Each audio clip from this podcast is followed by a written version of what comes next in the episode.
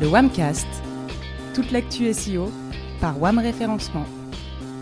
Salut à tous, ravi de vous retrouver euh, dans ce Wamcast et nous sommes réunis ici aujourd'hui pour parler de netlinking et pour vous présenter tout ça, j'ai à mes côtés Maeva, assistante chef de projet SEO. Salut Maeva. Salut Nico.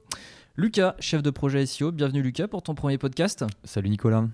Et celui qui ne sera sans doute pas d'accord avec les autres, LDR, responsable RP. Salut LDR. Salut LDR, je serai d'accord avec tout le monde.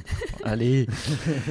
Maëva, c'est toi qui te lances euh, pour nous parler du netlinking. Alors ce netlinking, de quoi s'agit-il? Oui, alors euh, on va revenir sur la genèse du SEO rapidement si tu veux bien. Mais avec plaisir, on t'écoute. Alors historiquement, le SEO possède trois piliers. Donc le pilier technique, donc euh, une arborescence logique, un site avec une base technique saine, sans erreur ni facteur bloquant. Le contenu, donc un site avec des contenus pertinents et suffisamment fournis. Et le netlinking. Le netlinking, c'est euh, une stratégie qui a pour objectif de tisser des liens entre des sites. Faire pointer un lien vers un domaine, c'est une façon de lui transmettre son jus de lien, c'est-à-dire de lui partager son poids. Mhm. Avoir des liens de qualité qui pointent vers son domaine permet de favoriser son référencement naturel, d'obtenir un trafic qualifié, et cela renforce la légitimité du site auprès de Google. Donc pour être clair, euh, c'est comme dans la vraie vie. Pour qu'un site ait une certaine crédibilité aux yeux de Google, il faut que d'autres sites fassent de bonnes références vers lui. Donc, euh, de quel site il est intéressant d'obtenir un backlink? D'un site qui possède un domaine authority, un trust flow, un citation flow élevé, un site qui soit respectueux des critères de l'algorithme de Google et un site qui soit sain, en accord avec son secteur et qui propose des contenus pertinents. Mais euh, historiquement, ça n'a pas toujours été le cas? Euh, bah si, en fait, il y a plus de 20 ans, Google a émergé parce qu'il prenait en compte les backlinks. C'est ce qu'on appelle le brevet sur le surfeur aléatoire devenu surfeur raisonnable en 2010. L'encre de lien, la position du lien dans la page, le type de lien, euh, do follow, no follow, sont des éléments qui sont pris en compte par le brevet du surfeur raisonnable. Donc si Google ne prenait pas les backlinks en compte, nous en serions encore au temps des annuaires, donc pas des moteurs de recherche tels qu'on les connaît aujourd'hui. Mhm. Donc pour résumer, mon cher Nicolas, euh, lorsqu'un site sain te fait un backlink, en gros, il te donne de sa force. Pour faire un parallèle dans la vraie vie, si tu es un maçon en place depuis 20 ans et que tout le monde sait que tu fais un travail au top et que moi je suis carleur et que je viens de monter ma boîte, si tu me recommandes, les gens vont suivre parce que tu as une bonne réputation et que tu es fable, fiable, excuse-moi, donc ils te font confiance. Merci Maëva, très bel exemple et très imagé, ça aide vraiment bien à comprendre. Bah ça c'est parce que j'adore la maçonnerie. Mais chacun ses loisirs. Moi aussi, Et- j'adore. Et donc l'objectif d'une stratégie euh, netlinking, euh, ce serait quoi exactement? Alors l'objectif d'une stratégie netlinking effi- efficace, ça va consister à obtenir des liens de qualité vers son site euh, de site tierce, aussi appelé backlink, Mhm. vers son nom de domaine dans le but d'augmenter son autorité. Et là tu vas me dire mais qu'est-ce que l'autorité? Tout à fait, qu'est-ce que l'autorité Lucas? Je t'ai devancé. Donc pour répondre à ces questions, je vais euh, reprendre un article de blog qui a été écrit par mon cher Elder à côté de moi, euh, qui est disponible sur le, sur le blog WAM, qu'il faut aller lire. Et il fait la promo en plus, mais brillant. Et qui s'appelle Doit-on parler d'autorité, de popularité ou de notoriété? Donc dans cet article, on découvre que la définition du Larousse est la suivante. C'est le caractère de quelque chose dont la valeur, le sérieux communément reconnu, lui, euh, lui permettent de servir de référence. Autrement dit, Ça, c'est la référence, euh, la, la définition de l'autorité. c'est la définition de l'autorité Ah, sur le Larousse. Autrement dit, le fait d'être recommandé, mentionné ou maillé de manière unanime par des instances reconnues participe directement à l'autorité morale ou à l'autorité algorithmique, ce qui nous intéresse ici. Donc en gros, augmenter son autorité, c'est donc améliorer sa visibilité sur les moteurs de recherche. Mhm. Alors, en fait, l'idée reçue, euh, si je peux rebondir sur euh, ce qui vient d'être dit, faites, Elder, faites. c'est que l'idée reçue par la, la majorité des gens qui pratiquent le, le netlinking, c'est que, oui, ce, ce troisième pilier, c'est le netlinking. En fait, pas du tout. Euh, aujourd'hui, c'est devenu autre chose. Euh, la- le troisième pilier, en réalité, aujourd'hui, c'est l'autorité. Le netlinking, ça renvoie à certaines pratiques euh, qu'on va voir après, comme les échanges d'articles, les achats de liens, les articles sponsorisés, etc. Mais aujourd'hui, on, est vraiment, on a vraiment basculé dans autre chose. Euh, c'est vraiment l'autorité qui est visée. Et bien que cette autorité s'acquiert par la, la création de liens, il n'y a pas que ces pratiques que je viens de mentionner. Il y, en a aussi, il y a aussi Mhm. beaucoup d'autres leviers qui permettent d'avoir des backlinks, des liens beaucoup plus qualitatifs et efficaces que ceux euh, que par les pratiques qu'on vient de mentionner. Comme les relations presse, par exemple. Exactement, tu me voyais venir, je le À savais. et oui, complètement. En fait, avec ce, le- avec ce levier, on peut obtenir des résultats euh, bien plus spectaculaires en termes de notoriété et d'autorité. Euh, il ne s'agit pas juste euh, de créer des liens sournois euh, sous les radars à travers les différentes pratiques qui peuvent exister. en fait, ce qu'on souhaite, c'est, à travers les RP, c'est d'être bel et bien visible auprès de nos publics, mais également être bel et bien visible auprès de Google et que ces liens soient carrément considérés par l'algorithme et par les robots. Mais attention, quand on parle de RP, parce que la confusion est souvent faite, on ne parle pas d'acheter des articles ou d'acheter des liens les articles qui sont produits du fruit du travail des journalistes. Et euh, il n'est pas du tout acheté par, euh, par les annonceurs. C'est le travail des journalistes euh, d'écrire des articles. Le travail des personnes comme moi, des attachés de presse, c'est de, en quelque sorte, d'influer le travail des, journalistes, de leur apporter de la matière, des informations qui leur correspondent, qui répondent à leurs exigences et contraintes.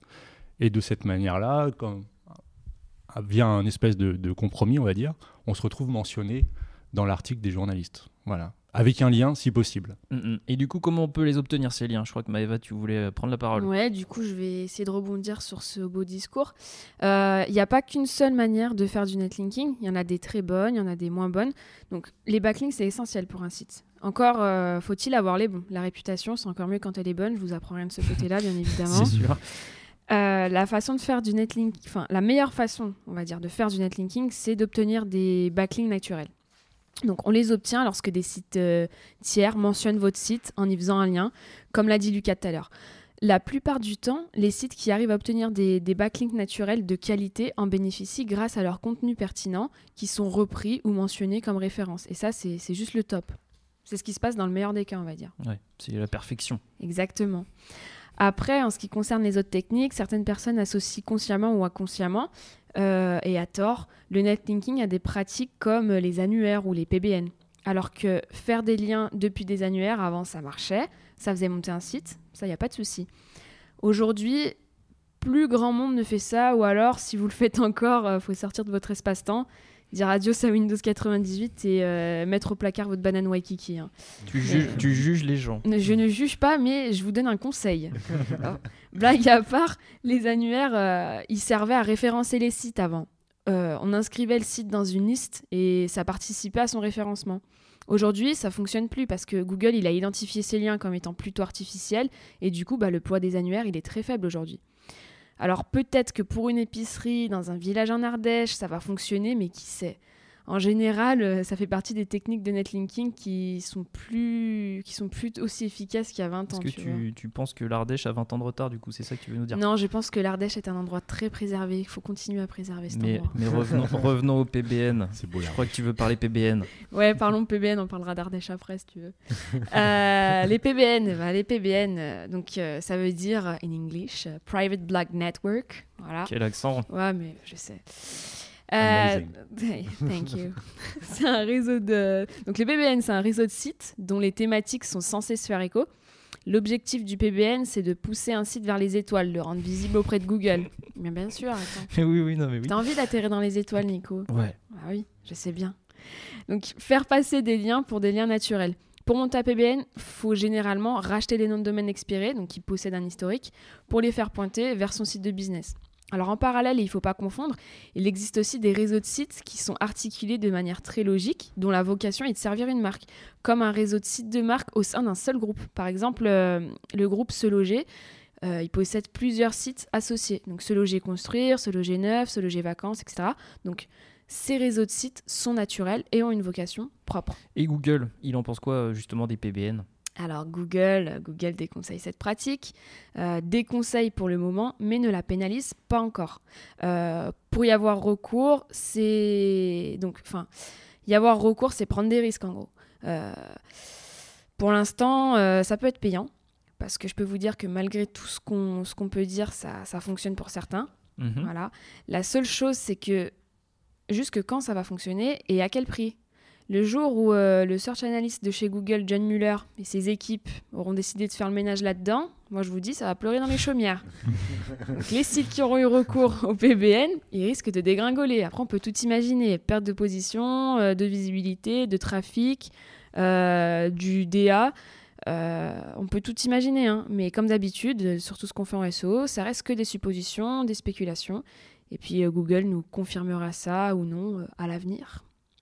Euh, D'ailleurs, ça me fait penser, parce qu'on a eu, on a eu l'honneur de rencontrer John Muller euh, quand on était au SMX. T'aurais fait un poster de la photo avec lui, pareil. Ouais. Ouais. Euh, c'est ma mère qui l'a accroché dans le salon. Je leur ai expliqué qui c'était. euh, je peux te dire, c'est une petite fierté nationale. hein. Euh, du coup, quand on a rencontré John Muller au, au SMX, il avait dit que si toute la stratégie SEO d'un site repose sur les PBN, ce sera repéré. Mais si le site a été pénalisé une fois, euh, toute la base sur laquelle il a reposé disparaît. Même si on effectue une reconsideration request, Mm, mm. t'as envie que je te le dise mieux ou pas? Non, ça, ça me va. Reconsideration request Très bien. auprès de Google, il sera difficile euh, de retrouver son positionnement. Et le sponsor dans tout ça? Eh ben, un article sponsor, ça consiste à l'achat d'un contenu qui sera publié sur un site internet choisi et il permet en général euh, de choisir son type de lien qui sera inclus dans la publication, ton ancrage ou ton URL de destination. Il y a pas mal d'avantages aux articles sponsors et je peux te dire que je suis un expert là-dessus. le premier, c'est que ça te permet d'avoir un contrôle de tes liens et ça c'est hyper important. Ça te permet de faire un choix méticuleux sur les sites tiers de- sur lesquels tu veux publier, à la fois que ce soit le secteur ou le domaine authority. Ça te permet également d'avoir des liens de qualité. Quand on dit lien, c'est au-delà des sites. Tu vas pouvoir choisir ton ancrage qui soit le plus naturel possible. Alors oui, tu pourras faire un petit peu d'opti, euh, histoire de, faire popper tes, pages, mais tu pourras surtout choisir de faire du brand ou du semi-brandé, donc parler de ta marque pour essayer de vraiment rester naturel comme euh, quelqu'un le ferait naturellement. Ça te permet aussi d'être euh, naturel quant à la page, la page stratégique de ton site sur lesquels tu vas faire pointer ces liens. Et là, toujours pareil, tu peux toujours essayer de, de- l'envoyer sur des pages stratégiques, mais l'important, c'est aussi d'envoyer sur la home page et toujours rester naturel. Il y a aussi un, dernier avantage, c'est que c'est des liens qui sont hyper faciles à obtenir. En- général, il suffit de, il suffit de payer et, les gens en face sont d'accord, donc euh, ça te permet d'ob- d'obtenir des liens. Donc là, je t'ai donné un peu tous les avantages que tu vas avoir. Forcément, là, tu vas me dire, mais s'il y a que des avantages, inconvénients. il doit bien y avoir des inconvénients. Premier inconvénient qu'on va trouver, en général, les articles sponsors, c'est très chronophage. Ça prend énormément de temps à trouver les sites tierces qui vont te, qui vont te faire des liens. Il faut les contacter. Parfois, il faut négocier le tarif. Il faut écrire les articles et les envoyer. Et ensuite, eux, ils les publient juste, en général. Parfois, certains vont les écrire, mais en général, c'est toi qui vas les écrire. Donc, c'est quand même très chronophage. Quand on a un ou deux à faire, c'est bien. Quand on a 50, 100, là, en termes de temps, c'est énorme. Bon, ça sent un peu le vécu, non? Ouais, ça sent le vécu. Beaucoup d'heures. Beaucoup d'heures dans la semaine. On a aussi l'inconvénient euh, d'une euh, d'une campagne d'articles sponsorisés, c'est que c'est souvent très cher. Euh, si tu veux avoir un spot de qualité, c'est souvent plus de 1000 euros. Euh, alors quand on a deux ou trois, ça n'a pas beaucoup de- d'efficacité, donc euh, on compte 3000 euros. Et en fait, c'est exponentiel. C'est que plus tu en achètes, plus ton budget est élevé. Et ici, là, on parle aussi, ça, on va parler de la taille de l'entreprise. Ça veut dire que si tu veux faire une- campagne d'articles sponsorisés vraiment efficace, bah, il faut une grosse entreprise, donc un gros budget. Mhm. Et enfin, euh, le dernier inconvénient, c'est qu'il y a beaucoup d'articles sponsorisés qui sont loués. Et ça, on ne le sait pas forcément au début. Ils vont laisser le, le lien une fois, un- ils, vont, ils vont laisser le lien un an sur, euh, sur leur page. Et derrière, si tu veux l'avoir l'année suivante, il faut, le, il, faut le, il faut le payer de nouveau. Je rebondis juste sur ce que, ce que Lucas a dit. Euh, si, quand tu, quand tu sélectionnes tes supports, ils te le, ils te le disent hein, euh, quand tu négocies, que ça, ça va rester un an et qu'après c'est à renouveler. Alors, bon, ça va dépendre du support, mais si tu passes en direct, c'est pas forcément quelque chose qu'ils vont te dire. Donc c'est là où il faut faire très attention. Le support, oui. Sur les plateformes, sur les plateformes oui. Si tu passes en direct avec, euh, avec les personnes, ils te le disent pas forcément. Donc c'est là où il faut, il faut faire très attention. On en apprend des belles. hein. Et moi, je voudrais réagir aussi. C'est il faut pas oublier à la base que les articles sponsorisés, c'est fait pour faire la pub d'une marque et pour euh, faire de la, de la notoriété. Euh, L'histoire des liens est arrivée euh, bien après. C'est les régies pub en flairant le filon et sur les demandes des, des SEO qui ont commencé à proposer ce genre de choses. Mais il faut faire attention quand même dans les conditions euh, qui sont à, à utiliser dans, dans ce genre de pratique. Bien souvent, quand il y a mention de- d'articles sponsorisés, maintenant les grandes régies pub des grands médias mettent des liens no follow et pas do follow. Très bien, Elder, merci pour euh, cette précision. Lucas, tu voulais conclure euh, sur euh, les articles sponsors? Alors, si je peux conclure sur les articles sponsors, je vais bah, reprendre encore une fois John Muller, qui nous a indiqué lors de, de notre rencontre qu'en fait, il est super difficile pour l'algorithme de, de faire la différence entre un article sponsorisé et un article naturel. En d'autres termes, euh, s'il n'y a pas de sanction manuelle de la part de Google euh, ou d'évolution majeure de l'algorithme, ce qui, bon là pour le moment, on ne peut pas le savoir, euh, ce type de technique de netlinking est, vraiment, vraiment efficace. Mais voilà, on n'est est jamais à l'abri que Google s'en rende compte et qu'il pénalise. Très bien. Est-ce qu'on a fait le tour de toutes les techniques possibles, messieurs, dames Alors, je vais parler d'une ou deux techniques qui existent encore euh, de manière assez brève, un peu plus brève. Euh, Il y a les échanges de liens entre deux sites, c'est quelque chose qui se faisait euh, souvent à une époque. Et là, pour reprendre encore John Muller, maintenant, bon, ils arrivent facilement à s'en rendre compte. Et en fait, il semblerait que la réciprocité entre les liens, n'ait plus d'influence positive sur l'autorité d'un site. Donc, tout simplement, vu que cette, technique va à l'inverse des guidelines de Google et qu'en plus, ils s'en rendent compte très facilement, on le, on le préconise pas du tout et c'est pas, c'est pas quelque chose à faire. Enfin, tu peux avoir le guest blogging, ce, qui est, euh, ce qui est intéressant. Ça va, être de consister, ça va consister à rédiger un article de blog euh, sur un site tierce et en échange, tu as un lien euh, Mhm. de cet article. Donc c'est euh, c'est vraiment du gagnant-gagnant. En fait, le propriétaire sur son blog, il a un article de qualité rédigé par quelqu'un de l'extérieur et en échange, bah, pour le remercier, il va lui faire un, un lien vers, vers son site. Si je peux rebondir là-dessus, là l'intérêt du guest blogging, c'est qu'il y a vraiment aussi une démarche éditoriale et pour le blogueur et pour la personne qui est invitée à prendre la parole sur le blog. Là, il n'y a aucun risque. Par contre, si ça vise juste à manipuler euh, l'algorithme, là c'est un peu plus euh, délicat, on va dire. Très bien. Ma Maëva, vas-y. Ouais, juste. Et euh, c'est d'autant plus vrai qu'il y a beaucoup de sites qui se sont fait euh, pénaliser euh, là-dessus et Exact. lourdement. Hein, tous des, des réseaux de, de, de blogs spécialisés en guest blogging euh, pur et dur et on va dire un petit peu fait à la va-vite, quoi, la vache Mhm. te pousse, euh, qui se sont fait pénaliser par Google et qui sont jamais remontés. Et... Vrai.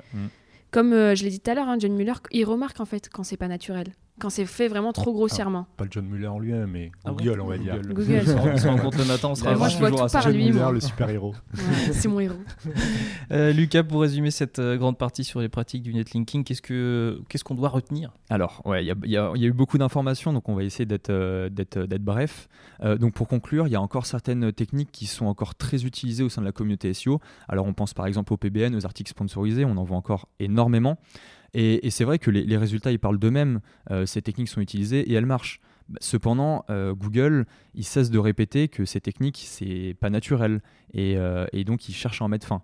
Et si je peux conclure sur une dernière phrase, en clair, si toutes les pratiques sont faites dans le but purement SEO, donc il n'y a pas d'idée derrière, c'est vraiment on veut faire du SEO, on veut ranker, nous le but c'est de progresser, là on prend des risques parce que c'est prohibé par Google. Par contre, si ça correspond à une vraie stratégie de marque et une démarche éditoriale, là c'est pertinent et on prendra pas de risque de pénalité. Maëva, ouais. Je rebondis juste sur ça. Donc oui, donc on peut rajouter que ça peut marcher dans un premier temps et que par la suite ça peut dégringoler. Donc ça veut pas dire que ça ne marche pas, ça veut juste dire que c'est dangereux vis-à-vis de C'est Google. dangereux. Ok. Et et pour euh, justement s'éviter les pénalités que tu évoquais, Lucas, comment il faut s'y prendre aujourd'hui Euh, Je crois que professeur Elder veut, veut prendre la parole à ce titre. Ouais, carrément. Alors en fait, c'est depuis un, ou deux- un an et demi, deux ans, on va dire, ça a, ça a un peu changé. On, on va le voir, pour, on va voir pourquoi, mais euh, de manière générale, on peut dire que tout dépend euh, de, de l'objectif euh, qu'on poursuit. Maëva elle l'a très bien dit. euh, donc Ah. avec son exemple de, de, de- de maçon ou d'épicier en Ardèche. Ouais, les deux Si on est un petit artisan, on essaie d'acquérir des liens bah, comme on peut parce que Ouais. c'est difficile de faire des RP finalement. il faut à moins d'être d'être très malin. Mais euh, ça ne veut pas forcément dire qu'il faut acquérir ces, ces liens de, euh, avec des, des pratiques, euh, les pratiques qu'on a, a vues jusqu'à maintenant avec euh, Maïva et Lucas. Par exemple, je suis un nouveau restaurant, donc euh, je suis un petit artisan, je suis un petit acteur, euh, je, je lance ma boîte. euh, j'ai Mhm. pas de grosse velléité en soi, à part euh, faire de la bonne cuisine, une cuisine atypique et unique. Et prenons l'exemple, euh, cet exemple à Lyon. On a plein de supports en fait pour communiquer dès lors qu'on lance un restaurant. On peut citer le Petit Paumé, on peut citer Lyon City Crunch, la PQR, on peut citer le Bonbon. Mhm. C'est- PQR, pour ceux qui ne connaîtraient pas, Presque quotidienne quotidienne régionale. en effet. Euh, donc le Progrès en, en l'occurrence ici dans le coin, ou même le Dauphiné. Mhm. Et en fait, on a plein de. Tous ces sites aujourd'hui s'intéressent à ces, nouveautés, ces nouveaux restaurants qui se lancent. Et, ils se font l'écho de, ça. Et généralement, il y a souvent des articles qui présentent ces restaurants, ou même on peut parler de lieux ou d'événements, et euh, qui présentent la singularité, l'intérêt pour les gens. Les gens cherchent ça. Et, euh, et c'est des canaux en plus à forte audience qui peuvent euh, vous permettre de toucher les publics que vous visez. Vas-y, Maëva, tu voulais Et dire? pour rebondir là-dessus, donc en plus de, de tous les sites comme ça qui existent, il y a aussi euh, beaucoup, pour reprendre l'exemple de- des restaurants par exemple, des blogueurs, euh, des blogueurs euh, Complètement, ouais. resto, enfin tu Ouais. vois, food, Mhm. qui marchent super bien, qui sont reconnus. Mm, et mm. à chaque fois, hein, dès qu'il y a un resto qui s'ouvre sur Lyon, par exemple, Mm. il y a beaucoup de blogueurs qui sont invités parce qu'ils ont une communauté, etc. Et que ça va faire, euh, ça va faire de l'audience, quoi. Ils savent qu'ils vont élargir leur cible. Donc, Carrément. Ça fonctionne. Carrément. Et c'est dans l'air du temps. Absolument. avec les influenceurs. Yeah. Euh, Elder, je reviens au petit pommier et puis à la presse dont tu parlais. euh, ça permet aussi euh, ces canaux d'acquérir des liens. hein. Ouais, bah, carrément, évidemment. Euh, bah, je vous invite à aller voir sur Lyon City Crunch, par exemple. Il y a souvent, euh, chaque semaine, euh, que faire ce week-end. Il y a un programme, bah, par exemple, euh, où vous y- si vous allez sur le site aujourd'hui, la rubrique Lyon, que faire euh, le week-end du 7 et, 8, euh, 7 et 8 mars, vous allez avoir toute une liste de tous les événements qu'il y a à Lyon. Et à chaque fois, vous avez un, paragraphe super détaillé, super précis sur l'événement ou, euh, ou sur toute autre chose, le lieu, avec la date, l'adresse, euh, le site internet, plus le lien en do follow en plus. Donc euh, y- c'est vraiment un billet qui peut être intéressant dès lors qu'on est un petit, un, un petit acteur. ouais. Alors ton exemple, ça fonctionne pour euh, des événements culturels, comme tu dis, mais admettons, euh, tu es un petit artisan, puisqu'on parle beaucoup d'artisans dans, dans ce podcast. C'est- difficile quand même pour eux d'être cités dans des médias, par contre. Ouais, bah, c'est complètement en fait. C'est c'est là la limite euh, des, des relations presse ou des relations publiques. C'est tout le monde ne peut pas s'en servir euh, pour, euh, et avoir des résultats. C'est difficile de prendre la parole quand on a un, petit métier euh, comme ça ou qu'on est dans, son coin et enfin sans jugement de valeur. hein, je dis petit métier, c'est les petites équipes, quoi, les petites enseignes. À moins d'être hyper malin. Tout à l'heure, on parlait de cette de cette entreprise. dans, dans l'ouest de la France, les, les suceuses de l'ouest, qui sont des gros camions qui permettent de, de, en fait, de- dans, dans les chantiers, dans la rue, en, en bâtiments et travaux publics, fausses sceptiques. et qui les fosses sceptiques. Ils, en fait, ils se sont appelés comme ça, et le nom a fait le buzz, et Mm, ça a permis vois. en fait de faire grimper en notoriété cette, euh, cette société. Ça rentre dans une stratégie de com Voilà, et ça fonctionne. c'est exactement C'est ça. pas une Faut être- erreur de, de com, c'est vraiment volontaire. C'est Ah oui. volontaire et c'est de la créativité. Et quand on parle de stratégie de com, on n'est pas obligé de parler de grandes entreprises de communication qui ont Bien des sûr. millions de budget. Faut on être créatif, vraiment, faut c'est de la créativité Tout le pure. monde, euh, la créativité, c'est à la portée de tout le monde. Mais dans le cas où on n'est pas euh, dans cette euh, démarche-là, bah, c'est difficile. Et en effet, historiquement, c'est pour ça que ces pratiques, euh, elles ont euh, moins quali, les pratiques qu'on a évoquées tout à l'heure, donc guest blogging, euh, échange d'articles et autres, elles ont émergé. Et ce qui devait, ces pratiques-là, qui devaient être au départ à la marge, en fait, sont devenues la norme. Mais il faut garder une chose en tête, c'est que c'est la mission de Google. La mission de Google aujourd'hui, c'est si vous allez sur le- leur site, site de présentation, on le mettra en, en ressources dans l'article, c'est organiser les informations à l'échelle mondiale dans le but de les rendre accessibles et utiles à tous. L'algorithme aujourd'hui seul, euh, il n'y parvient plus. Il y parvenait jusqu'à il y a peu, mais maintenant, il a besoin de se faire assister. Et c'est là qu'il y a la nouveauté avec le paradigme EAT qui vient euh, peu à peu modifier les choses. Ouais, Maëva. Pour rebondir sur ce que dit Elder, donc effectivement, la mission de Google, c'est d'aider les, les internautes à trouver vraiment le résultat, le meilleur Exactement. résultat qui correspond à, leur, euh, à leurs attentes, à leurs recherches. Mhm. On évoquait l'autre fois dans le podcast, euh, c'est devenu un moteur euh, plus de recherche, mais de réponse moteur de réponse, ouais, Non, mais il est magnifique, c'est Nicolas. Euh, alors, je reviens sur le, le paradigme EAT de, que tu citais, Elder, pardon. En, Ouais. quoi ça, en quoi ça change les règles? Bah, tout simplement, c'est maintenant il y a une évalu- évaluation humaine. Euh, Jusqu'à maintenant, en fait, on pouvait tromper l'algorithme avec des PBN, des échanges d'articles, euh, des récupérations de liens cassés ou autres. On répondait de manière mathématique à un algorithme. On pouvait le tromper simplement et, euh, et ça marchait. Mais on peut tromper une fois 1000 personnes. On peut- Exactement. peut pas tromper tu connais tes références. fois, mille personnes. Mais en fait, dès lors que les quality raters euh, entrent dans la danse, euh, avec une expérience humaine, euh, bah, ça change les règles. Il y a des personnes, des humains, qui viennent qualifier et qui viennent euh, évaluer euh, une page de résultats Google. Euh, et c'est totalement différent. Et c'est préférable d'avoir une mention et un lien dans un article de presse, qui sera certainement proposé à l'évaluation du quality raters.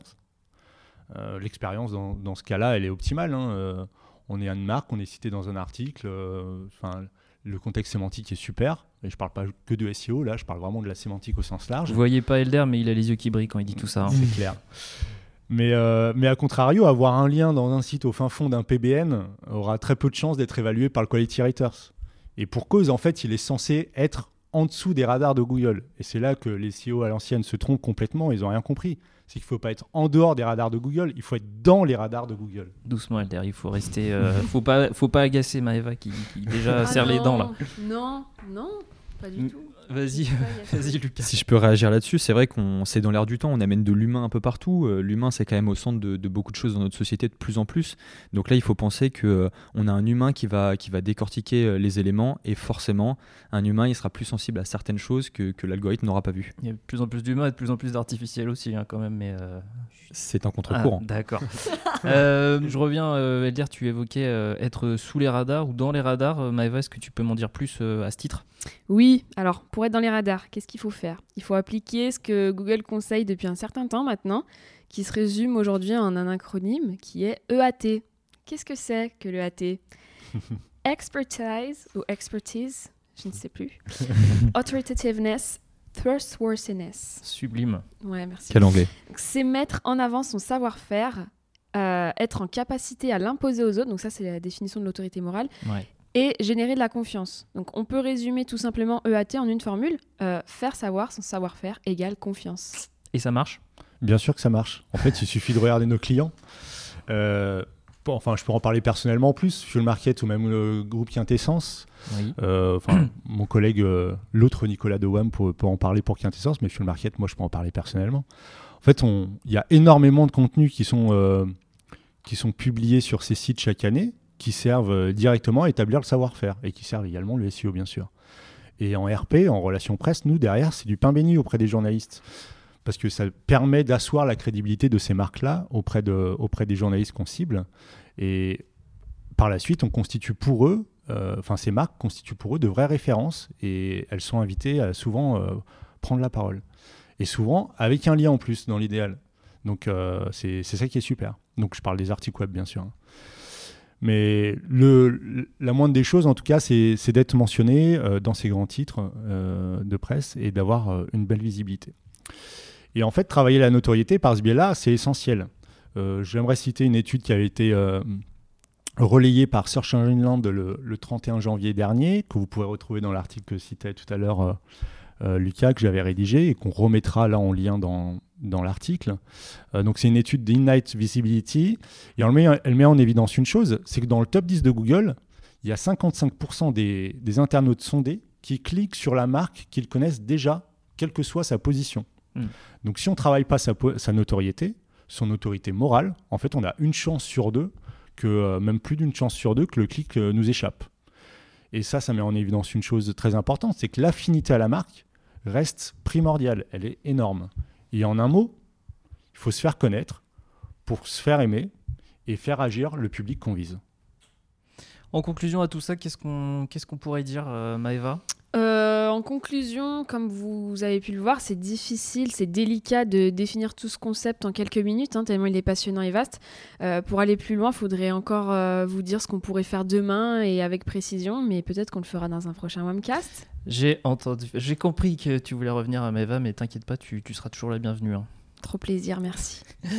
Voilà, c'est déjà fini, euh, les amis. Merci à vous trois de nous avoir éclairés sur, euh, ben, écoutez, cette actualité SEO. Et merci à vous, chers auditeurs et auditrices, de nous beaucoup. avoir suivis. N'hésitez pas à réagir sur le site euh, wam-référencement.fr et sur les réseaux sociaux, LinkedIn et Twitter, at wamref. Vous pouvez aussi, bien entendu, partager le Webcast sur vos réseaux sociaux. Sur ce, on se retrouve dans deux semaines pour euh, une nouvelle mouture. D'ici là, portez-vous bien. Salut Bisous. Au revoir. À bientôt. À bientôt.